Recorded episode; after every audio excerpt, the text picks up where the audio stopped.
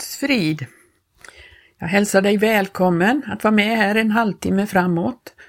Och mitt namn är Gertrud Johansson. Jag skulle vilja dela med dig som lyssnar några tankar som jag har fått och som har gjort eh, åtminstone mig väldigt välsignad.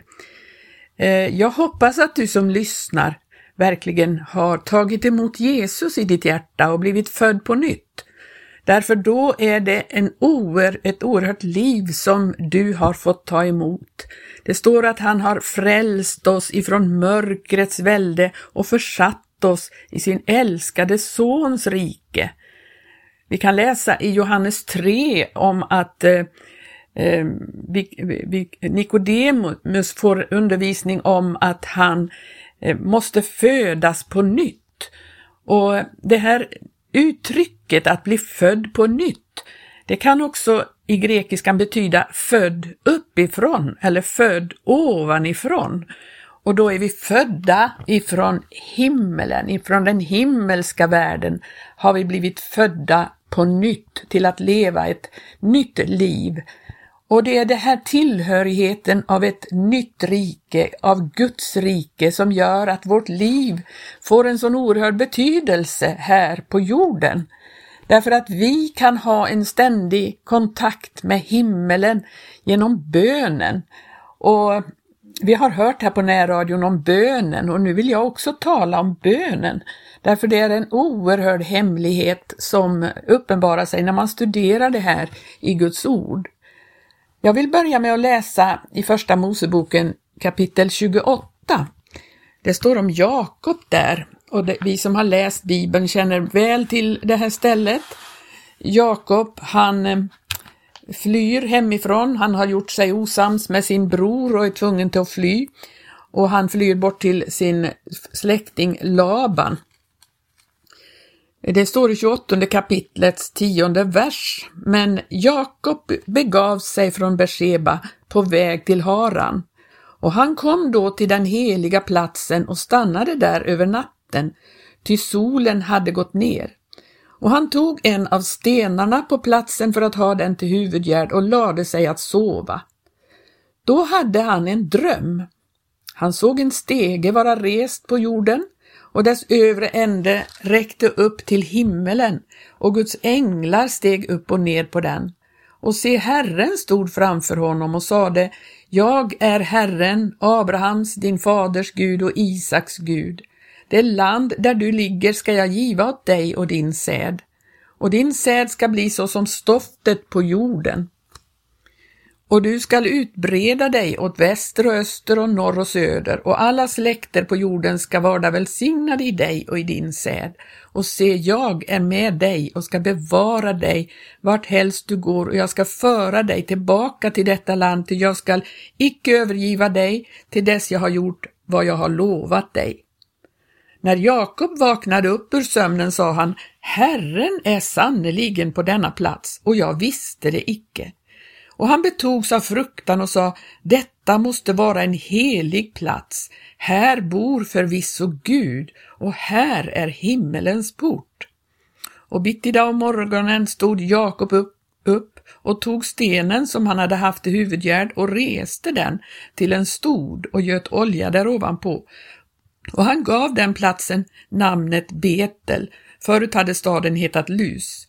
Och Jakob gjorde ett löfte och sa, om Gud är med mig och bevarar mig under den resa som jag nu är stadd på och giver mig bröd till att äta och kläder till att kläda mig med, så att jag kommer i frid tillbaka till min faders hus, då skall Herren vara min Gud och denna sten som jag har rest till en stod ska bli ett Guds hus och av allt vad du giver mig ska jag giva dig tionde.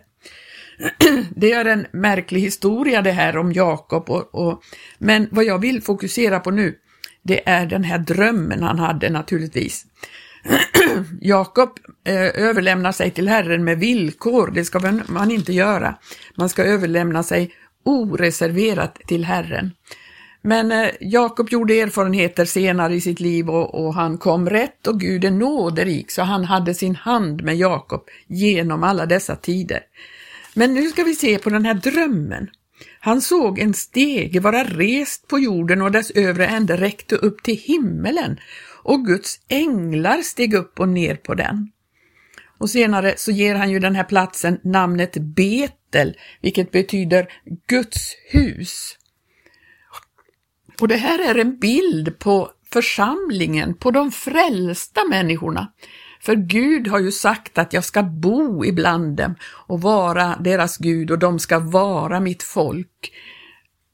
Det är människor som är födda ovanifrån och då finns det en, en förbindelse mellan himmelen och jorden eh, hos de här människorna som är födda ovanifrån. De frälsta människorna är en eh, ska man säga, tillhör egentligen himmelen men är på jord.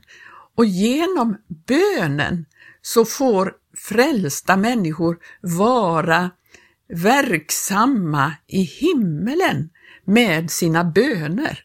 Det är ganska underbart och ganska märkligt, för det står ju om vi, vi läser i, i Uppenbarelseboken så kan man se där i kapitel 5 i Uppenbarelseboken. Vi ska se här, kapitel 5 och vers 8 så står det om eh, lammet och det är ju, lammet är ju bilden på Jesus. Och det står att eh, det trädde fram och tog bokrullen ur högra handen på honom som satt på tronen. Och i vers 8 står det Och när det tog bokrullen föll de fyra väsendena och de 24 äldste ner inför lammet. Och de hade var och en sin harpa och hade gyllene skålar fulla med rökelse. Det är de heligas böner de här 24 äldste som, som var runt tronen hade var och en sin harpa och gyllene skålar. De hade skålar inför tronen med de heligas böner. Och i kapitel 8 och vers 3 så står det också så här och en annan ängel kom och ställde sig vid altaret och han hade ett gyllene rökelsekar och mycken rökelse blev given åt honom för att han skulle lägga den till alla de heligas böner på det gyllene altare som stod framför tronen. Eh, vi ser här att de heligas böner samlas upp i himmelen. Det är ett samarbete mellan himmelen och de människor på jorden som är födda på nytt. De heligas böner samlas upp i skålar i himmelen. Kan du förstå vad viktigt det är då att bedja? Att bönerna våra kan betyda någonting där uppe i himmelen och i himmelens aktiviteter. Därför att när dessa, eh, dessa heliga Eh, böner eh, får sin verkan, då sker det saker. Det står att ur ängelns hand steg röken av rökelsen med de heligas böner upp inför Gud. Och ängeln tog rökelsekaret och fyllde det med eld från altaret och kastade elden ner på jorden. Då kom torden och dunder och ljungeldar och jordbävning och så vidare. När de heliga på jorden beder, då aktiveras himmelen. Och det är det den här drömmen som Jakob hade visar att då finns det aktivitet, då går änglar upp och ner med budskap ifrån jorden till himmelen och från himmelen till jorden. Så de heligas böner är så oerhört eh, viktiga det finns ju böner av olika slag som de heliga ska bedja. Det finns åkallan, man ropar på Gud. Det finns tillbedjan, det är när man dyrkar, hyllar och tillbeder honom. Men det finns också bön, då ber man om särskilda böneämnen. Det finns böneämnen och vi kan titta en hel del på Paulus, vad han hade för böneämnen. Och när vi beder så har vi också tacksägelse därför att vi vet att Gud hör våra böner, han svarar. Vi kan läsa om detta också, att eh, vi som har den här möjligheten, vi har en oerhörd eh, Ja, det är en oerhörd möjlighet helt enkelt. Jag ska titta i första Johannes brev. För där står det om bönerna. I första Johannesbrev 3 och 21 versen. Eh, där står det, mina älskade, om vårt hjärta icke fördömer oss så har vi frimodighet inför Gud. För det står i 20 versen att om vårt hjärta fördömer oss så är Gud större än vårt hjärta och vet allt. Därför så ska vi bedja till honom och komma inför honom, så kan han rena våra hjärtan och hjälpa oss så att vi inte behöver gå med fördömelse. Och då har vi frimodighet inför Gud och så står det så här i 22 versen. Och vad helst vi bedja om, det får vi av honom eftersom vi håller hans bud och gör vad som är välbehagligt för honom. och så kan vi titta i femte kapitlets fjortonde vers. Första Johannes brev, femte kapitlet, fjortonde versen. Och detta detta är den fasta tillförsikt vi har till honom, att om vi bedja om något efter hans vilja, så hör han oss. Och om vi vet att han hör oss vad helst vi bedja om, så vet vi också att vi redan har det som vi har bett honom om i vår bön. Och om vi kan titta, vi kan titta också Jakobs brevs första kapitel. Um där står det om att utbedja sig vishet. Om någon av er brister i vishet så må han utbedja sig sånt från Gud, som giver åt alla villigt och utan hårda ord, och den ska bliva honom given. Men han bedje i tro utan att tvivla, ty den som tvivlar, han är lik havets våg som drivs omkring av vinden och kastas hit och dit. Nej, vi kan vara fast förvissade om att Gud lyssnar på vår bön. Och det står ju i slutet på Jakobs brev att mycket förmår en rättfärdig mans bön när den bedes med kraft. Och eh, i Judas brev, femte eh, vers eh, 20 och 21, så står det mina älskade, uppbygg er på er allra heligaste tro, bedjen i den helige Ande och bevara er så i Guds kärlek, under det att ni väntar på vår Herre Jesu Kristi barmhärtighet till evig tid. Vi kan vara i ständig bön.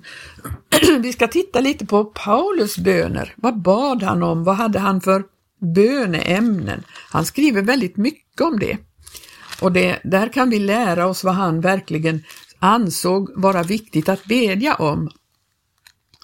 I Fesebrevet 1, 16 och 17 han skriver till Efesierna där och sen skriver han i femtonde versen att sen jag fick höra om er tro i Herren Jesus och om er kärlek till alla de heliga har därför jag och min sida icke upphört att tacka Gud för er när jag tänker på er i mina böner.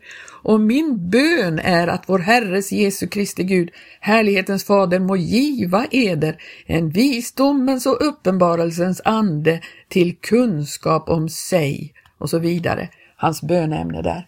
Det är oerhörda bönämnen. I kapitel 3 så kan vi läsa så här i fjortonde versen för den skull böjer jag mina knän för Fadern, honom från vilken allt vad Fader heter i himmelen och på jorden har sitt namn, och beder att han ville efter sin härlighetsrikedom förläna er, att ni genom hans ande växer till i kraft till er invärtes människa, och så vidare. Vi förstår att våra böner, det handlar om att vi ska bedja för, för de heliga, och det kan betyda så oerhört mycket att man har någon som beder för sig. Så har du någon du tänker på eller som du känner väldigt eh, mycket för att det måtte gå väl för den, bed. Det är en oerhörd styrka att, att någon beder för en. Och han säger ju i Fesebrevet 6 när det handlar om att iklä sig eh, vapenrustningen så säger Paulus så här, gör detta under ständig åkallan och bön så att ni alltjämt ber i anden och för den skull vakar under ständig uthållighet och ständig bön. För vad då? Jo, för alla de heliga. Så oerhört viktigt att vi fattar att vi kan bistå människorna genom att bedja. I Filipperbrevet 1 så säger han så här, jag tackar tackar min Gud så ofta jag tänker på det, i det jag alltid i alla mina böner med glädje ber för er alla. Och i nionde versen, och därom ber jag att er kärlek må allt mer och mer överflöda av kunskap och förstånd i allt. Och i nittonde versen, jag vet att detta ska lända mig till frälsning genom er förbön och därigenom att Jesu Kristi ande förlänas mig. Eh, eh, han vet att de ber för honom. Därför är han väldigt glad för det att de ber för honom. Han, eh, han vet att då kommer det att, att gå till seger även i hans liv, även när han sitter nu fängslad, så vet han att deras förbön ska lända honom till frälsning. I fjärde kapitlets eh, sjätte och sjunde versen så står det ju så här. Gör er inte ett bekymmer utan låt i allting era önskningar bli kunniga inför Gud genom åkallan och tacksägelse. Så ska Guds frid som övergår allt förstånd bevara era hjärtan och era tankar i Kristus Jesus. Vi, vi kan läsa här i alla Paulus brev så står det om det här. Kolosserbrevet 1 och 9 så hade han hört om utvecklingen där i Kolosse och det var han så oerhört glad över och då skriver han i nionde versen Allt ifrån den dag då vi fick höra härom har vi därför å vår sida inte upphört att bedja för er och bönfalla om att ni må bli uppfyllda av kunskap om Guds vilja i allt slags andlig vishet och andligt förstånd. Och i Kolosserbrevet 4 jag kan stapla bibelord på bibelord omkring det här, för så viktigt är det, så oerhört. Eh, oerhört. Det handlar om att vara uthållig i bönen. Var uthålliga i bönen i fjärde kapitlet i Kolosserbrevet. Var uthålliga i bönen och vaka i den under tacksägelse och bed också för oss att Gud må åt oss öppna en dörr för ordet så att vi får förkunna Kristi hemlighet, den hemlighet för vars skull jag också är en fånge. Tänk att detta kan öppna för att Guds ord blir förkunnat för människor. Om vi beder för dem som har den uppgiften, de som är Eh, förkunnare, då ska vi be för dem att ordet blir förkunnat för människor. Då, då hjälper vi till i den andliga världen. Tänk nu igen på de här änglarna som går upp och ner. Det går änglabud när vi beder. Det kommer bud till himmelen. Nu beder den här människan, nu sänder vi ut hjälpen, nu sänder vi ängla eh, bistånd här eh, så att eh, det går lättare och bättre för dem som ska förkunna ordet. Det finns ett oerhört andligt motstånd, men det kan vi bryta genom våra förböner. Så vi ska vara vid gott mod. Vi har en uppgift, även om vi kan tycka att vi sitter kanske isolerade, stilla, har inte så mycket vi kan göra, men det kan vi verkligen. Ehm, för vi är ju vi är ju Guds sändebud. I första brevet 5 och 17 står det bedjen oavlåtligen. Håll på att be hela tiden. Det finns så mycket vi har att be om. Andra Thessalonikerbrevet och eh, första kapitlets elfte vers för den skull bedjar vi och alltid för er att vår Gud må akta er värdiga sin kallelse och att han må med kraft fullborda er allt vad en god vilja kan åstunda och vad tro kan verka, så att vår Herre Jesu namn blir förhärligat i er och i honom, efter vår Guds och Herres Jesu Kristi nåd. Han, eh, man, vi kan bedja så att det blir eh, ett verk i människors liv får komma till stånd. Känner vi och hör talas om människor som Gud använder, bed för dem så är du med och hjälper till så att det, Gud får sin vilja fram med dessa människor. Det finns en oerhörd uppgift för oss att göra.